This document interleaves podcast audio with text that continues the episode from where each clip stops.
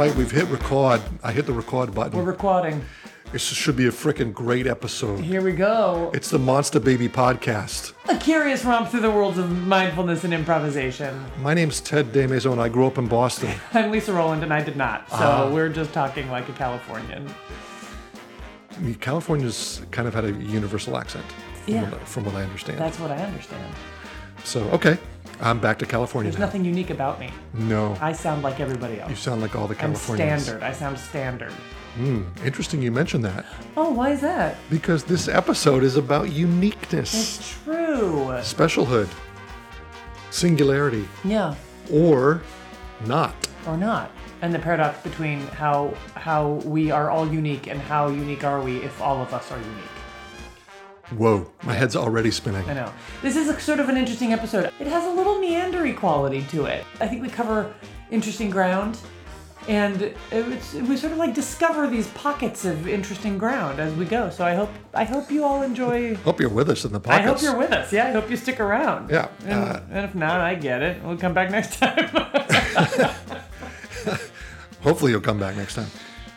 Another thing to be aware of is that there's a section in the middle where we had uh, one of these little technical snafus oh yeah, we discovered Ted's mic stopped recording. for a while. So there's a stretch, if it's going to be included, is going to sound a little bit odd, and my the sound quality of my voice will not match the superlative sound quality of Lisa's voice. But hopefully, it will be audible and clear and understandable because we thought that was a good conversation. Yeah, so hang with us during that during during the construction during that part. That said, uh, we hope the conversation proves fruitful for you. Yeah, And uh, always. you are unique. You're lovely. We love you. Just like You're- everybody else. You're special, but just like You are as else. special as everybody else. Enjoy!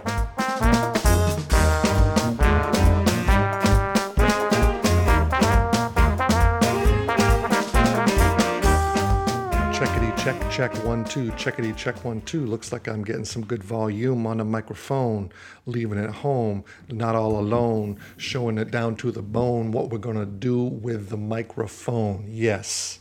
Tell me a story. Don't make it gory. I want to die in a battlefield of glory like Hamilton. I'm going to the show tonight. You see, that's right. That's the way to display your might in front of a crowd. Don't have to be loud. Just take it slow and get yourself where you need to be. That was very nice. Well, thank you. Yeah. Thank you. Check, check. How we Check. doing? Uh, you're looking pretty good over there too. We okay? I think you're good. Yeah, I can. Uh, it's always adjustable. Always adjustable. You're not uh, going crazy. I'm not going crazy. Well, Right. I'm not gonna fully endorse that statement. Okay. you do you have evidence to suggest that I am in fact going crazy? No, I just You just want to allow the possibility. yeah. Mm-hmm. Yeah. You're going to Hamilton tonight. You won the Hamilton lottery. Yeah, I am. I'm not going crazy, but I am pretty giddy Yeah. because I did. I won the Hamilton lottery yesterday. I enter every day. Which is amazing. Well, it comes up on my app. I get a little reminder on my phone. Do you Really? want? Do you want to enter the lottery? Of course I do. Yeah. So yesterday, I got a little notification. You've won. Yeah, amazing. What?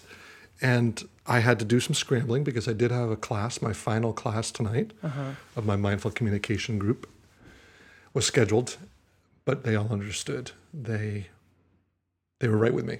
Great. I'm sure you practiced some mindful communication in addressing the topic with them. I did. I tried to make it playful. I said, "Hey, I've got great news." For me. And then I said, "Hey, I've got tricky news." Yeah. Yeah. So, but it actually worked out fine because next week we're going to start up another class that most of the people were going to do anyway, and then we're going to have to take a one week break. So now we're just going to finish this course, the And then mindful- start and then start after the after break. the break. Yeah, perfect. So and then some, As if it were meant to be. right.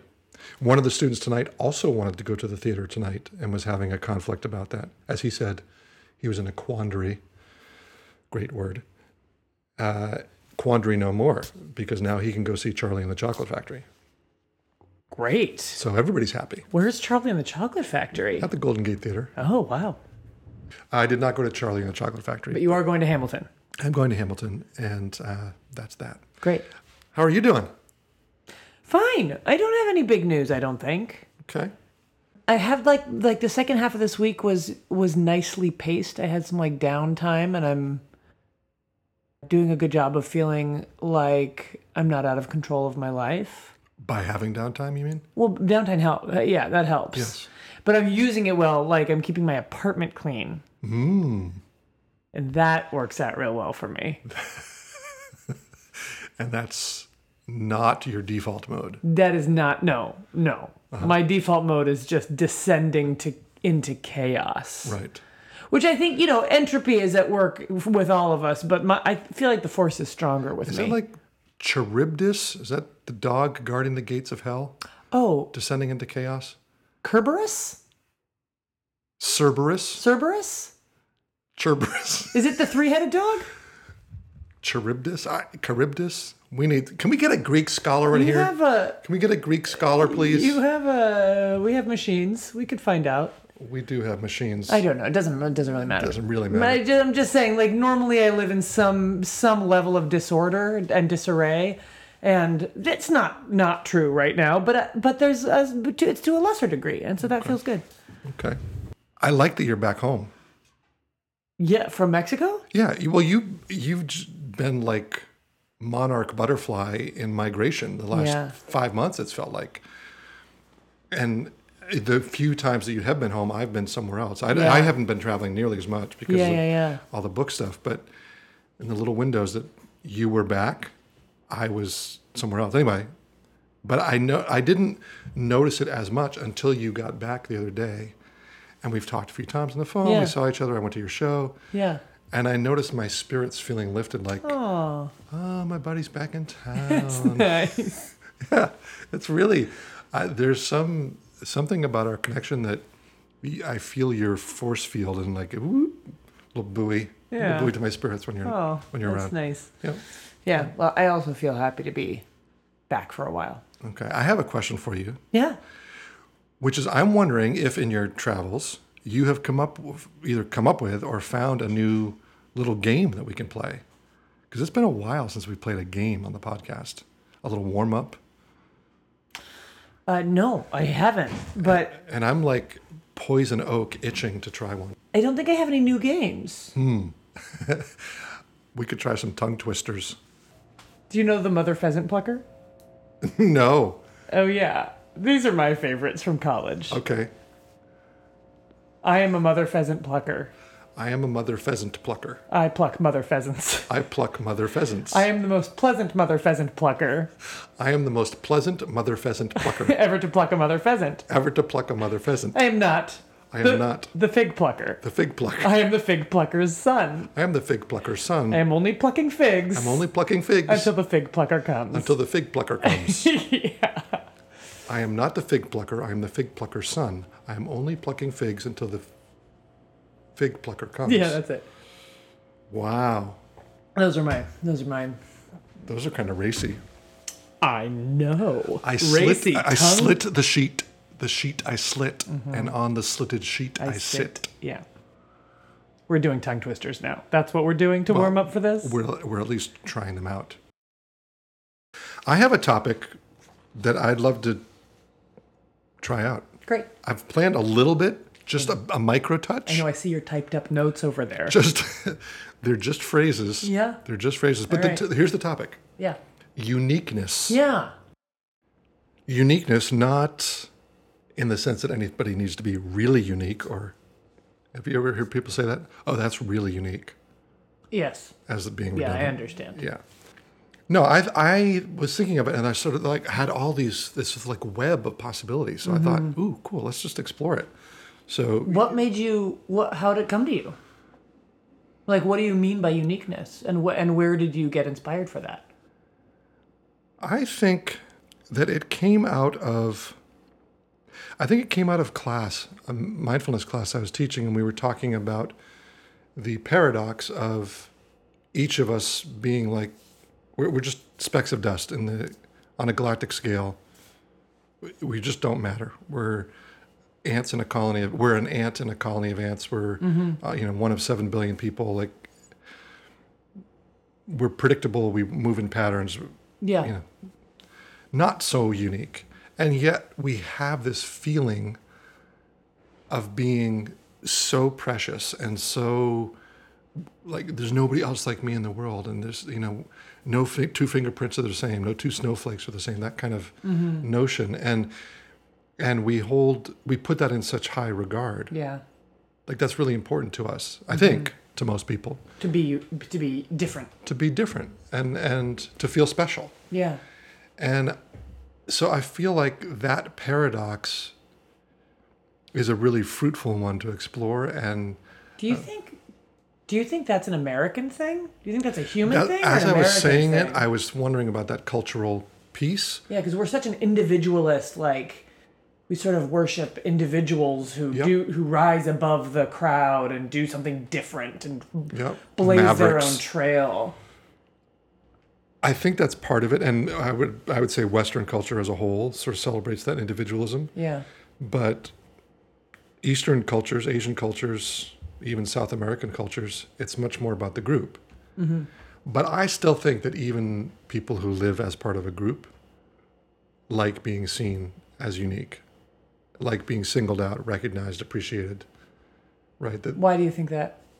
that's just been my experience Like with them. with people from other Yeah. cultures, is that they still like being? Yeah. Yeah. And then maybe it's um, me caught in my own worldview, but I just would have a hard time that people wouldn't like that. But I recognize that may be me. Yeah. But that, but we can talk about our worldview. I mean, Sure. that's fine. Yeah. Yeah. Even if it's not a a worldwide shared one.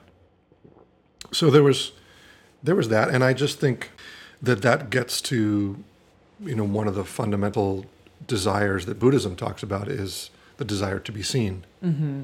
Like uh, you know, hey, look at me, I'm here. Mm-hmm. And why is that so powerful? What does that what does that please in us? So that was where I started. Yeah. Do you think of yourself as a unique improviser? Unique meaning unlike any other improviser. I guess. Well, is that what you mean by unique? Like when you think of uniqueness, is that sort of what you mm-hmm. imagine we're talking about? Mm-hmm. Yes. A a- one- a one of a kind. A kind of a singularity, yeah. Yes, but I'm under. The, but I feel like I operate from a place of we're all unique improvisers. Mm-hmm. I mean, so I am, and you are, and and everybody else who's improvising is a unique improviser. So yeah, Do you strive to be? Like, do you, would you want to be not at, particularly? I don't feel like those two things are different. Do you strive to be and do you want to be? I think because Okay. I I it feels really weird and misguided to strive to be unique to me. Like mm-hmm. I'm going to do this because I think that makes me different than everyone. Mm-hmm. Like I don't I, it feels to me like uniqueness is not something you try for. I, that I, I wouldn't, I don't want to try for uniqueness. It uh-huh. feels like the wrong goal. You know? Yes, you're speaking to an Aquarian. What does that For mean? an, for an Aquarian, uniqueness is very much like, oh, yeah, sure, that could be a goal. How do you, do you pursue uniqueness? Yes. How do you do it? I, for a long time, have wondered, like, what can I contribute to the world that nobody else could contribute? Uh-huh. What's my song that I can sing that has never been on the planet before and could not be here but for me? Wow. Yeah. And like until I find that, I'm not going to feel satisfied with my lifetime. That's part of why I've been so excited about the book. Yeah. Is it's your thing. Right, which is kind of funny because it's also our thing because it's based on the podcast. Yeah. And at the same time, this the core the playful mindfulness course is like, yeah, nobody else is doing this. Yeah. and and so it feels really thrilling to me to have found that song or that story or that thing to offer Yeah. that nobody else has done Yeah, I mean, there. Is, I feel like there is sort of like a cultural value on not being a copycat. Like, what's your thing? What's your thing? What's your thing that mm-hmm. you that you have to offer? And it's the thing that I've sort of struggled with when I go when I go places and teach. I'm always like, everybody's got their thing, you know. Like when Tim, Ti- when Tim Orr goes and and travels, he's got his thing that he teaches, and it's sort of Tim Orr signature. And you know, when I go, I don't know what I have to. I've never known what I have to offer that's different than what anybody else has to offer. It's different than not feeling like I don't feel like I'm the same improviser as everybody, but I'm like I don't. Right. We're all talking about the same stuff, Yeah. you know. So I'm not sure how to how to how to set myself apart from anybody else. Right. But it feels like that's necessary or needed or something. Well, it's kind of And I'd like to be able to do that. yeah. Again, I I think what you said about striving to be unique, being somewhat problematic. You know, in in the work I did with Patsy Rodenburg, mm-hmm. when she talks about people performing Shakespeare, she says she like really really coaches people get yourself out of the way mm-hmm. clear out your ideas of what the interpretation should be and all the stuff you're stacking on top of this monologue or this dialogue or this speech that this character is giving get yourself out of the way mm-hmm. and let the text move through you Yeah. if you get clean and you have the text move through you it will be unique and Yeah. it will be uniquely you It's right? like your Eunice. It's like Pam Victor's f- thing of of when we you know the metamorphic circle, which is an exercise where you, somebody instigates a sound and a movement, and the person next to them watches them exactly and tries to mimic them exactly. But because it's filtered through a different body and voice, it changes just a little bit. It- It mm-hmm. has to, mm-hmm. but nobody's trying to do that, so nobody's striving for uniqueness, and everybody has it because they have their own setup. They've got their own apparatus um, but they can't teach it, right? So that coming back to me, right? Like, how do I teach someone? Like, I think I'm a different improviser, but I don't know how to teach you to be the improviser that I am. Right. You know, like yeah I don't know. So uniqueness is like, but I do value it. I do want to have my thing that I do that I feel like, oh yeah, I, d- I did, I did that. right So like the Bechdel test has felt really good for that reason. right which you're doing again this month Yeah. Yeah, it's it's interesting because I there are some improvisers who I have seen perform who to me strike me as not unique. They're like, yeah, I've seen that I've seen that improviser before in other people. Right? And you are not that way. Like there is there is a singularity about like when you come on stage or the way you do things or it's like, oh yeah, no, no, no Lisa Rowland's in the house. Mm-hmm. You know, so again, it's, it's, Do you think it's something that can be could be taught. I yeah, don't know. like can those those improvisers that you're thinking of that you're like, eh, I've seen this improviser before. Well, I, I think maybe it has something to do with what Patsy's teaching is that those improvisers are trying to fit somebody else's mold, Yeah. and so in doing so, they become bland Uh huh. and and a bit lifeless. Yeah. Whereas if they were letting more of themselves through, like not trying to be something else and just being themselves, then it, mm-hmm. then that uniqueness would show up. Yeah.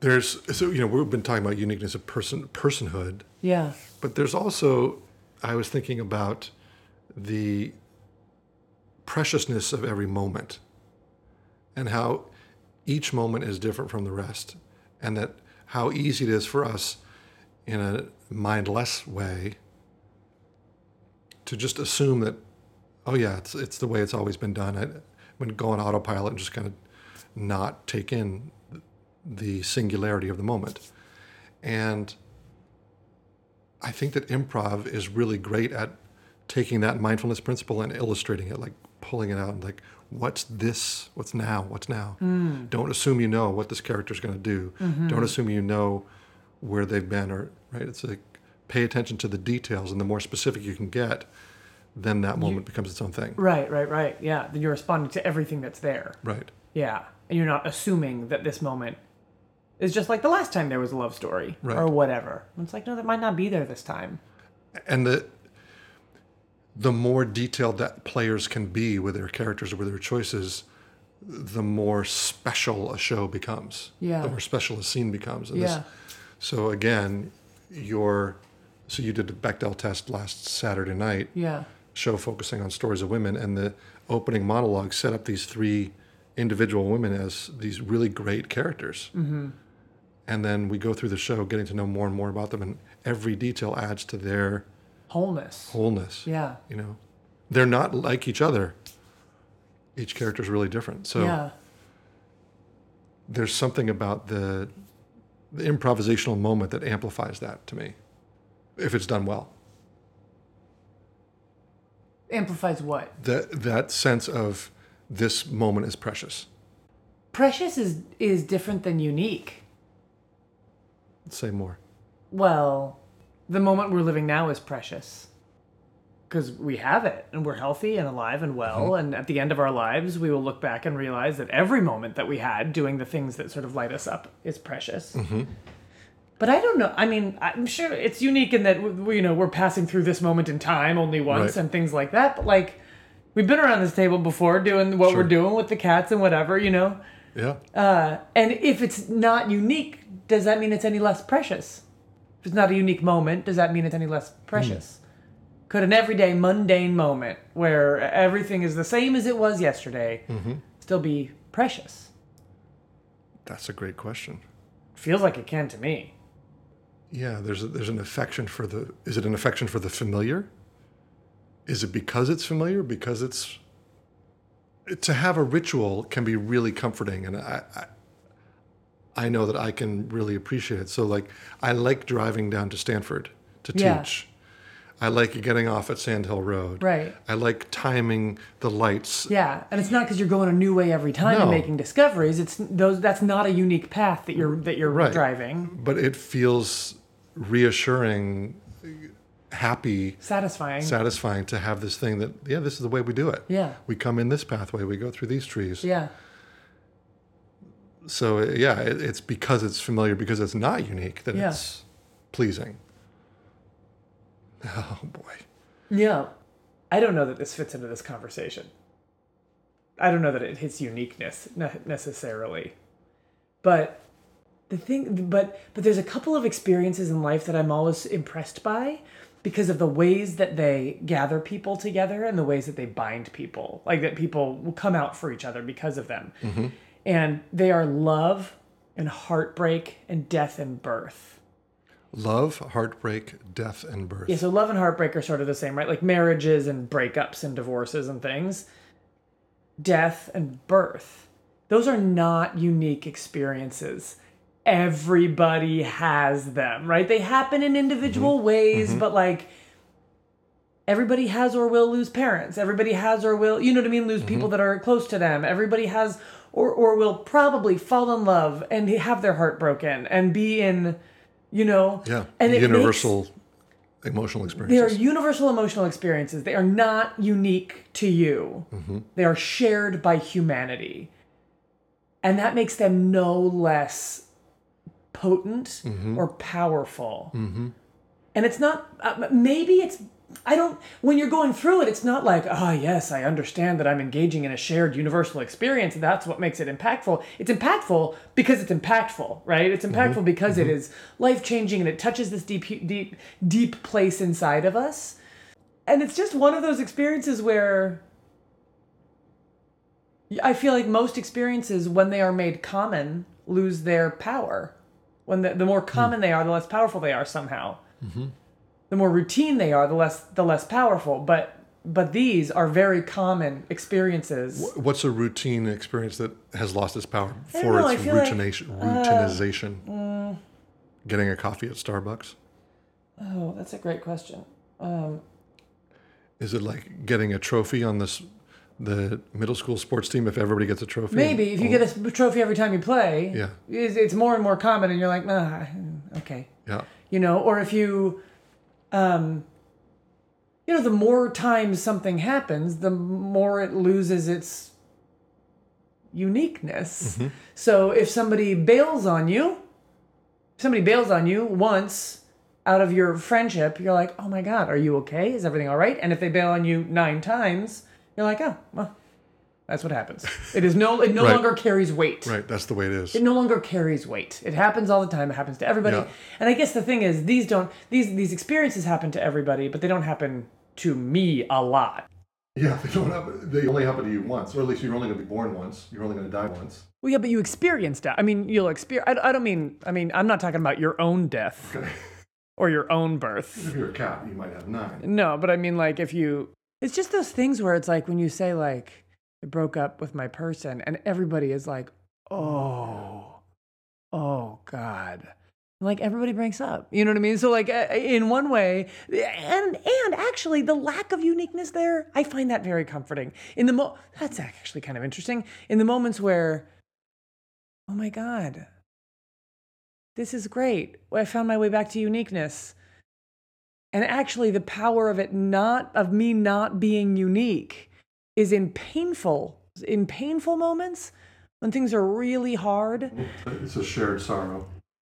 well, when it's like, yeah, people have been here before. I, I don't feel that other people are sharing my sorrow now. That's not the experience, but like, but like, oh yeah, like you're not the only one that has been heartbroken this way or has felt despair this way or embarrassed or shame or ashamed this way like you screwed up you missed something you you you you know like you Yeah. messed something up and people have done this before Right. you know like Yeah, it's the it's the flip side of we want to be unique. It's like we want to belong. We want to be reassured that other people. It doesn't. Well, not, that, it doesn't. something you're saying. That doesn't feel like the thing. It's like it can feel overwhelming because it is taking up my entire view of the world. Like like this emotional experience is clouding my entire view of the world. It's all, it's the only thing I can see. And when it's like when you can zoom out lar- large enough to be like, oh yeah, and you know what? Like everybody around you, they've been there, and you can see them, and they're okay now. And so it's not like, oh, I take comfort because I feel like I'm a part of a shared experience. It's just like, oh, there's something else after this. I'm not my. I can survive because all of these people survive, and this is what we do. This is what humans do. Humans make it through things like this. You know, whether they're um, I'm reading Brene Brown's Daring Greatly right now, and she and so it's all about shame and developing shame resilience. And the thing she keeps saying is shame hates having words wrapped around it. It hates it. Shame hates having words wrapped. What does that? It hates being spoken. The thing you are ashamed of, that shame doesn't want you to name it. Because as long as you haven't named it, you just like keep it uh, hidden away in your little shame cave. It can grow and grow and eat eat at you.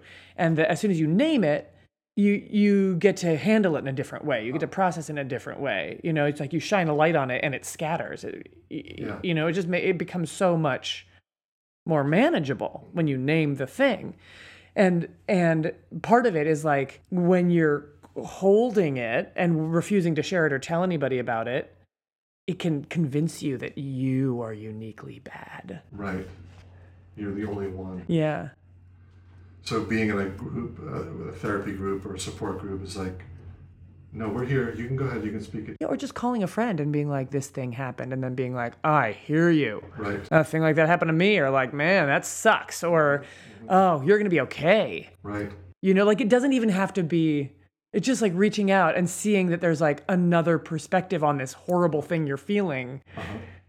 That's interesting. It's like normally we want to pursue uniqueness, but sometimes it's really nice to realize we're not the only ones. Is there any loop back to that kind of insight?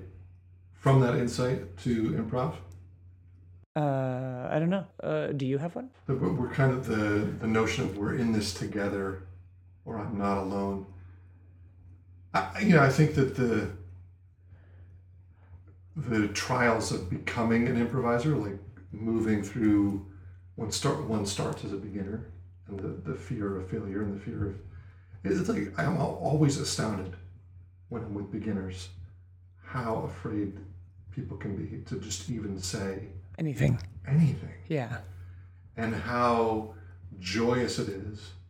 Usually, this happens in the first class or the first few moments of a class when people start to let that go and it softens and, like, oh, eyes open wider, and people look to each other and they'll start to connect and talk. And I, usually say, uh, in the first few moments of class before I've started on the first day, everybody's like sitting there quietly waiting. Yeah.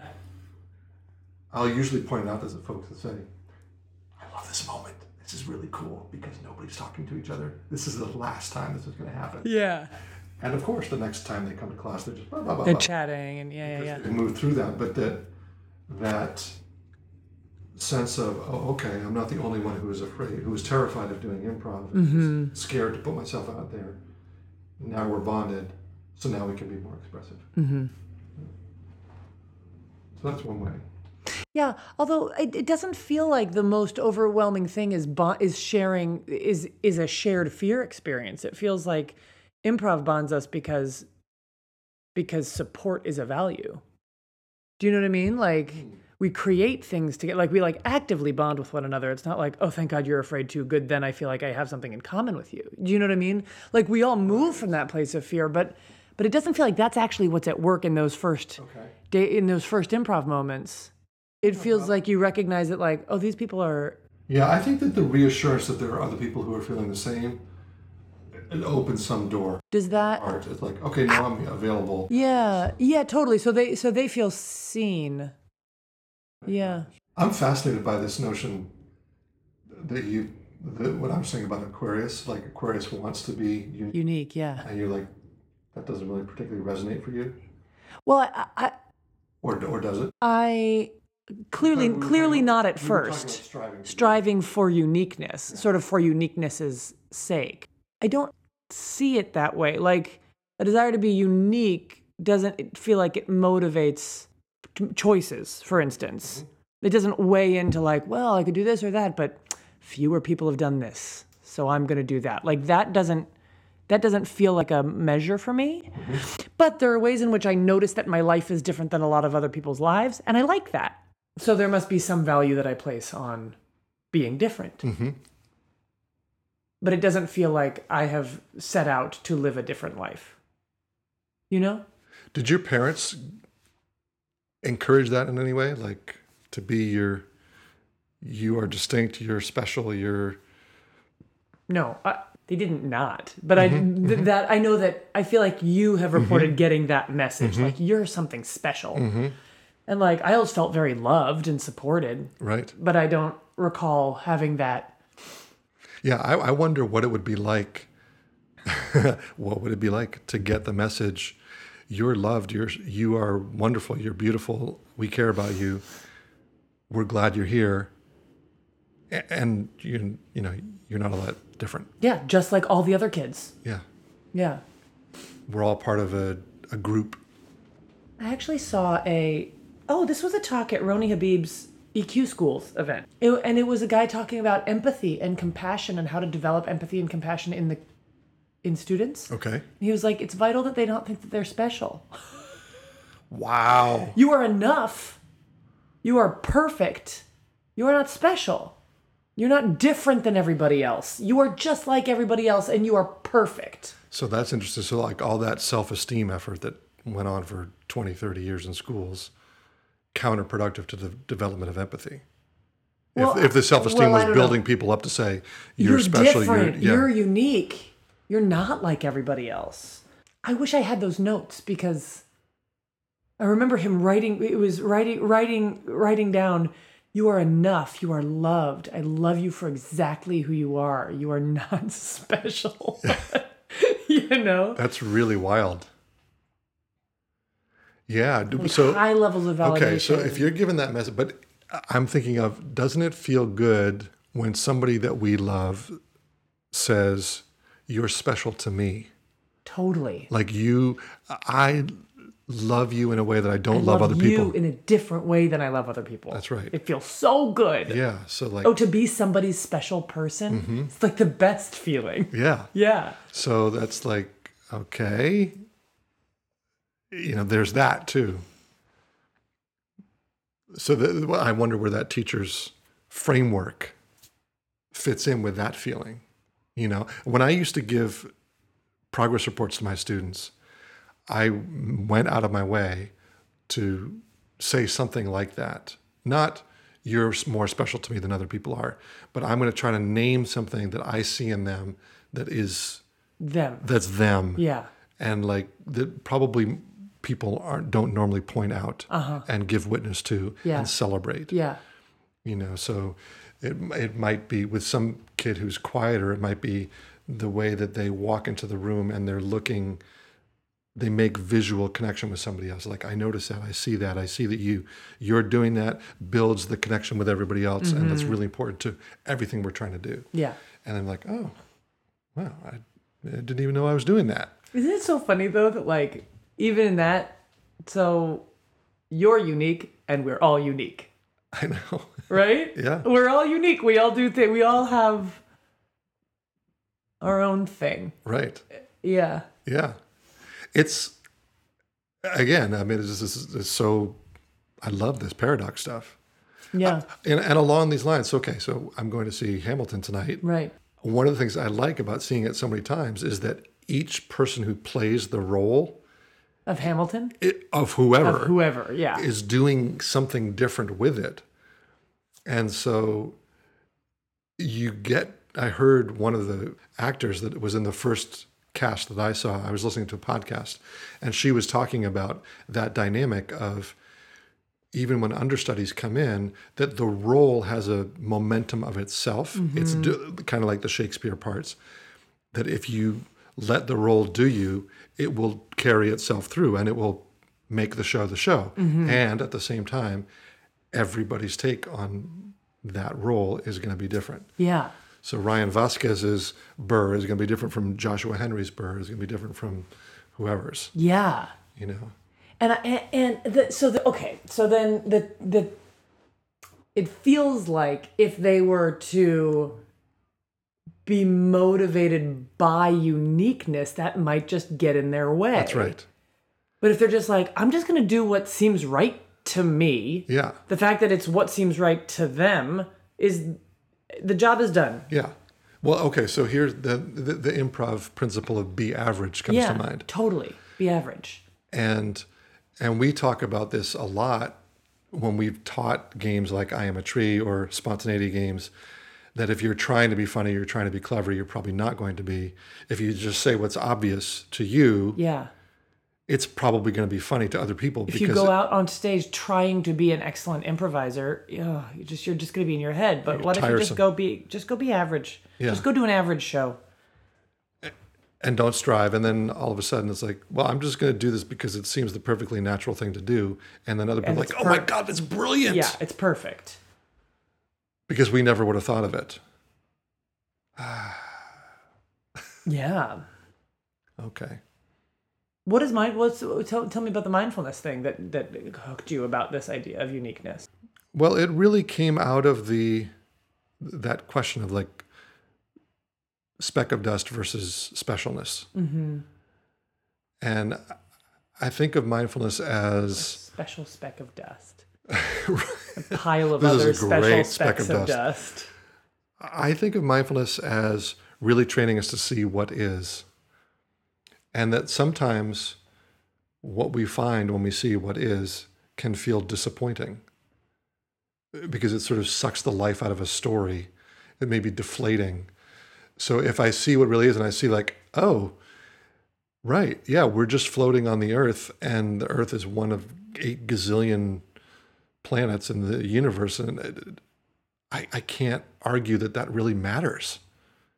Right. So if I'm looking at it that way. Yeah. Right. And so to me, that's part of like, yeah, that's true. Okay. So get over yourself. Get over yourself. Get over worry about about your your own heartbreak, your own troubles, your own financial issues, your own issues with your parents or your kids or whatever. Just kind of chill out. Galactic scale doesn't matter. And if you want to come back and participate in it as a story, great. Um, so I, I think that I think that the mindfulness practice kind of puts us in the presence of that. I don't, I don't know if it's sameness, but it's not specialness. Does that make sense? Well, uh, kind of. Like, why is the fact that none of us matter? Well, matters for what? Yeah, that's a great question. I mean, matters for what? It's Mm-hmm. not like there's an endpoint that we're all shooting toward. Some would argue there is. What would they argue that it is? Hmm. Heaven? Yeah, some glorious rapture or some even some unfolding of evolution that there's a destiny and that there's like life is meant to keep growing and becoming more diverse and more rich and Yeah, I just think it's all a big accident. yeah. I, I mean, I, I tend to believe that there's some sort of propulsion towards the direction of life and diversity. Well, there can't help but be. That's what's happening. Right. Yeah, I don't know. And I don't know where that comes from. Why is there that impulse? Why is there that momentum? I don't know if it happens places other than Earth, Yeah. Does it? Yes. right? So Like I guess. it, it's kind of like this human thing. Like most human cultures tell stories about like we're what matters most. We're the top of the chain of evolution. Right. We're the king and the queen species. We're we're the culmination. we're the shit. yeah. Yeah, we're the pinnacle. We're the we're the ones that matter. We're the point. And I don't think no we aren't. Right. I mean, we do matter, But I guess like that just doesn't seem at all mutually exclusive of loving your experience and getting wrapped up in your stuff and falling in love and, and sinking into your heartbreak and having all of your unique moments. Yeah, like, I, what- I why guess not? I What's guess the- I guess it doesn't preclude us from participating in it, but it does maybe caution us or mm, pump the brakes on getting attached to it, yes, totally. right? I mean, in the same, right for the same reason that that recognizing that everybody in the world exper- experiences th- these painful Mm-hmm. Feelings, you can be like, ah, I am not special. Right. That's nice. Yeah. And the moments where we feel small in the face of incredible natural Mm-hmm. beauty, cliffs, the moon, space, it's like, oh yeah, Yeah. it's I'm just getting along. It's fine. Yeah. It's all fine. You know, like there, it's that seems really healthy to me. Right. Well, I mean, this is, I mean, we keep, we always come around, it seems like we always come around to this thing of we, if we go down these roads enough, mindfulness and improvisation, we're eventually going to be getting to this like fundamental experience of humanness where there's just, there's just wonder and participation and hopefully it's delight, but it's like at least experience mm-hmm. of all this stuff that's possible. Mm-hmm. And since we've got the gift of being here, who knows why or how, but we're here. Yeah. And since we've got it, okay, might as well play. Yeah. Might as well play in a skillful way with each other and supporting each other. And this way seems more fun and more pleasing than other ways do. Right. Yeah. So I, I guess that's how the for me how the mindfulness fits into this notion of uniqueness is to pull away the assumptions of like importance, and then to allow something else to come through that actually is important. Hmm. What comes through? The word that came to mind is belonging, or participation, or yeah, being part of a larger story, or being an an instrument, but not the only instrument. It- It's it's echoes of my favorite part of improv, which is, you know, we're doing something I, I'm contributing to. Wouldn't have happened without me, but I'm not You're not responsible. I'm not for it. responsible for it. Yeah. And the same thing of singing harmony in a group. Like I'm adding, but if it was just me, it wouldn't sound like what it sounds like. Yeah. Uh, th- those are to me that's the best that's like the pinnacle of mm-hmm. human living shared shared efforts mm-hmm. so yeah that's what i have to say about it Great. check anything else that you want to say Well, I'm thinking about it. this is an opportunity to say something that nobody else would say nobody else could possibly say but you lisa rowland It feels stressful to try to be the only one Mm. like me. mm-hmm. And there's times when I feel maybe I've talked about this before where I feel like people have an overblown idea of who I am. oh interesting Like there's times when I there I have experienced times when I have felt like I don't know if I can deliver Lisa Rowland. oh Have I told you that? no Yeah. but that makes sense Like, can I be what people expect me to be?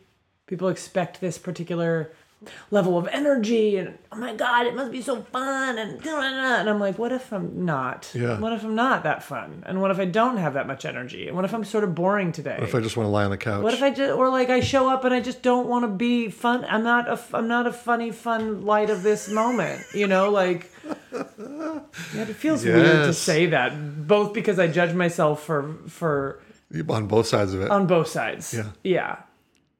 Yeah. But that's totally cool. But I there are times that. when like I pick up what And this is like my game, right? Is figuring out what people need me to be and then being that thing. Right. That's like my dysfunction. It's Lisa- not dysfunction. It's like my overdeveloped strength. It's also a superpower. It's my weakness. Yeah. Yeah. But Lisa Chameleon, I, I've I love both those sides of you. They're like, oh cool. Lisa's having a party and everybody's going to be out and there's all these great people and she's going to be Buzzing and fun. yeah. But then every now and then you're like I'm like, I, can't. I can't. having a pizza on the couch and I just don't have that in me. And am I less myself because I don't want to do that thing? And Right. if I'm not myself, am I, I'm trying to think of what the know, am I what, special and what the analog lovable? would be for me. Like people expect me to be Ted, Do they expect you to be wise? calm, Yeah, calm, Reassuring, calm, wise, and reasonable, and friendly, right? profound. Yeah. And if I'm not, A guide. Do you relate to that? yeah, Have you ever been like, I don't know if I can be Ted DesMaisons for these people? Like they think Ted DesMaisons is this thing, and I don't have that in me today. Uh, that's interesting. I don't think that I would experience it as often that way. It would be more like I have other parts of me today. Like the the calm, wise guy is in there. He doesn't go away. Think. Maybe maybe he does sometimes, but it's like other parts want to come front and center. Mm-hmm. No, I just want to be rash, and I just want to say stuff that like is probably not appropriate. And vulgar. yeah. Yeah. I want to make some comment that you know could be considered offensive Does that ever, are you ever worried about that? about Not showing up in the way that you think people expect you to show oh up. hell yeah Yeah. Oh sure. I'm like, I'm not going to be their Ted DesMaisons. oh oh oh that way. No. No. I don't it doesn't I'm more concerned about showing up in a way not because it would uh, showing up in a way that would go against that not because it's it's not the going against that that would be the concern it's that the other ways of being are problematic to me in the world. Does that make sense The other ways, but you don't want to be those other I don't want to being. be I don't want to be rash flying off the handle Uh-huh. you know that kind of dangerous destructive hurt other people kind of guy Yeah. with my words Right. but sometimes it's fun to just say stuff and not worry about whether it's hurting other Do people Do you ever do that? very limited I mean, scenarios like, I can't remember what, I don't know that I've heard it. And I feel in pretty private close conversation To you.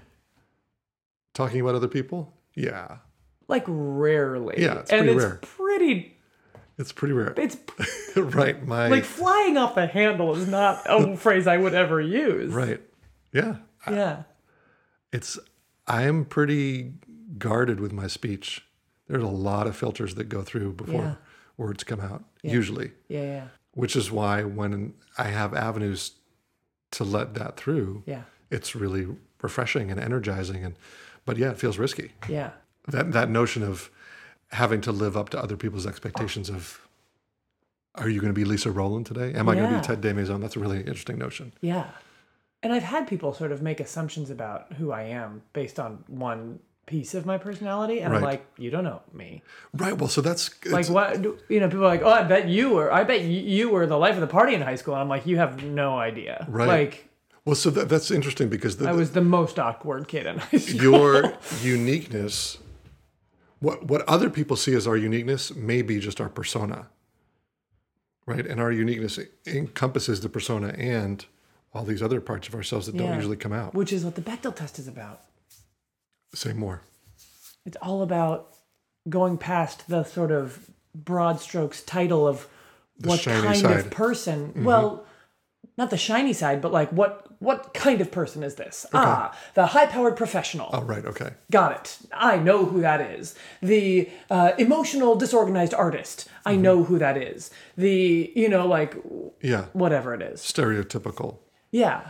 And so that we see the And so it's the like when high-powered professional executive. We also see her struggling at home to feed her kid, or yeah, or some other. or or anything else. I mean, any any kind. of The high powered executive is a really loving mother, Right. not struggling at home to feed her kid, Okay. but maybe struggling at home Right. to feed her kid, but like also has this side where she's, uh, you know, she like loves scrapbooking. Yeah. And like doesn't tell anybody, but loves scrapbooking. Yeah. Or she is, you know, um, Enjoys walking to the post office getting to her drop the mail. pilot's license, or loves, you know, like whatever. I don't know, whatever. Grew up on a farm. that dismantles that uh, the idea that we get who someone is. And I guess the the moments when I have felt like I'm going to disappoint who you think I am is generally like that broad stroke subject heading of of Lisa Rowland is I don't have that mm-hmm. in me right now. Mm-hmm. Because I sometimes I feel like that takes energy. I would imagine it does. You know, I don't know. I can't like say for sure because I don't. I'm not you. right? I'd be tired in about five minutes. I think of being you. I, yeah, I think that's true. Yeah, and the and the and the incredible like liberation I feel when I'm like, you know what, I don't have to show up as their mm-hmm. idea of who I am. Mm-hmm. I think I get to show up as who I am, mm-hmm.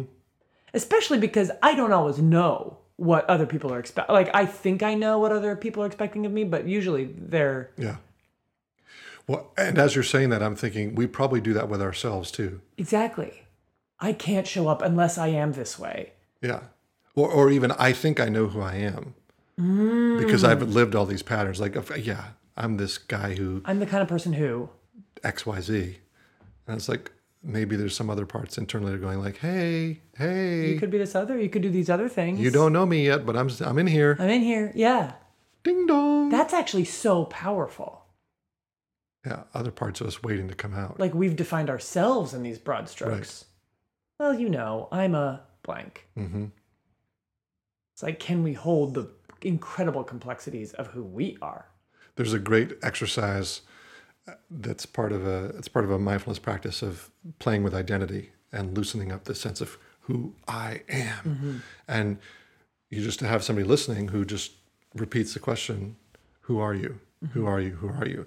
And the other person just keeps Keeps producing. keeps producing that. responses and you go for like 5 minutes, 10 minutes Yeah. and just all sorts of stuff comes out. And it's kind of like when we play the game three things and extend it out to seven things or nine things, then when you get to six, seven, eight, nine, like the brain short circuits and random stuff comes out.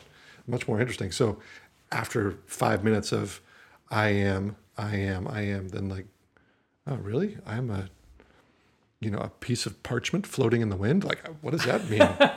but then you go back and you listen to them or you read them and you think, oh, yeah, actually that makes sense. I wouldn't have thought of that. Yeah.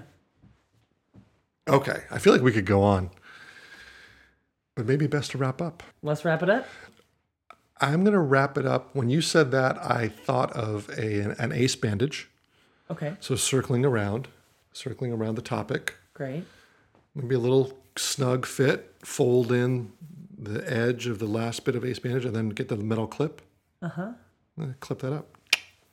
I love it. Boom. And your joint is reinforced. Okay. Yeah. Flex well.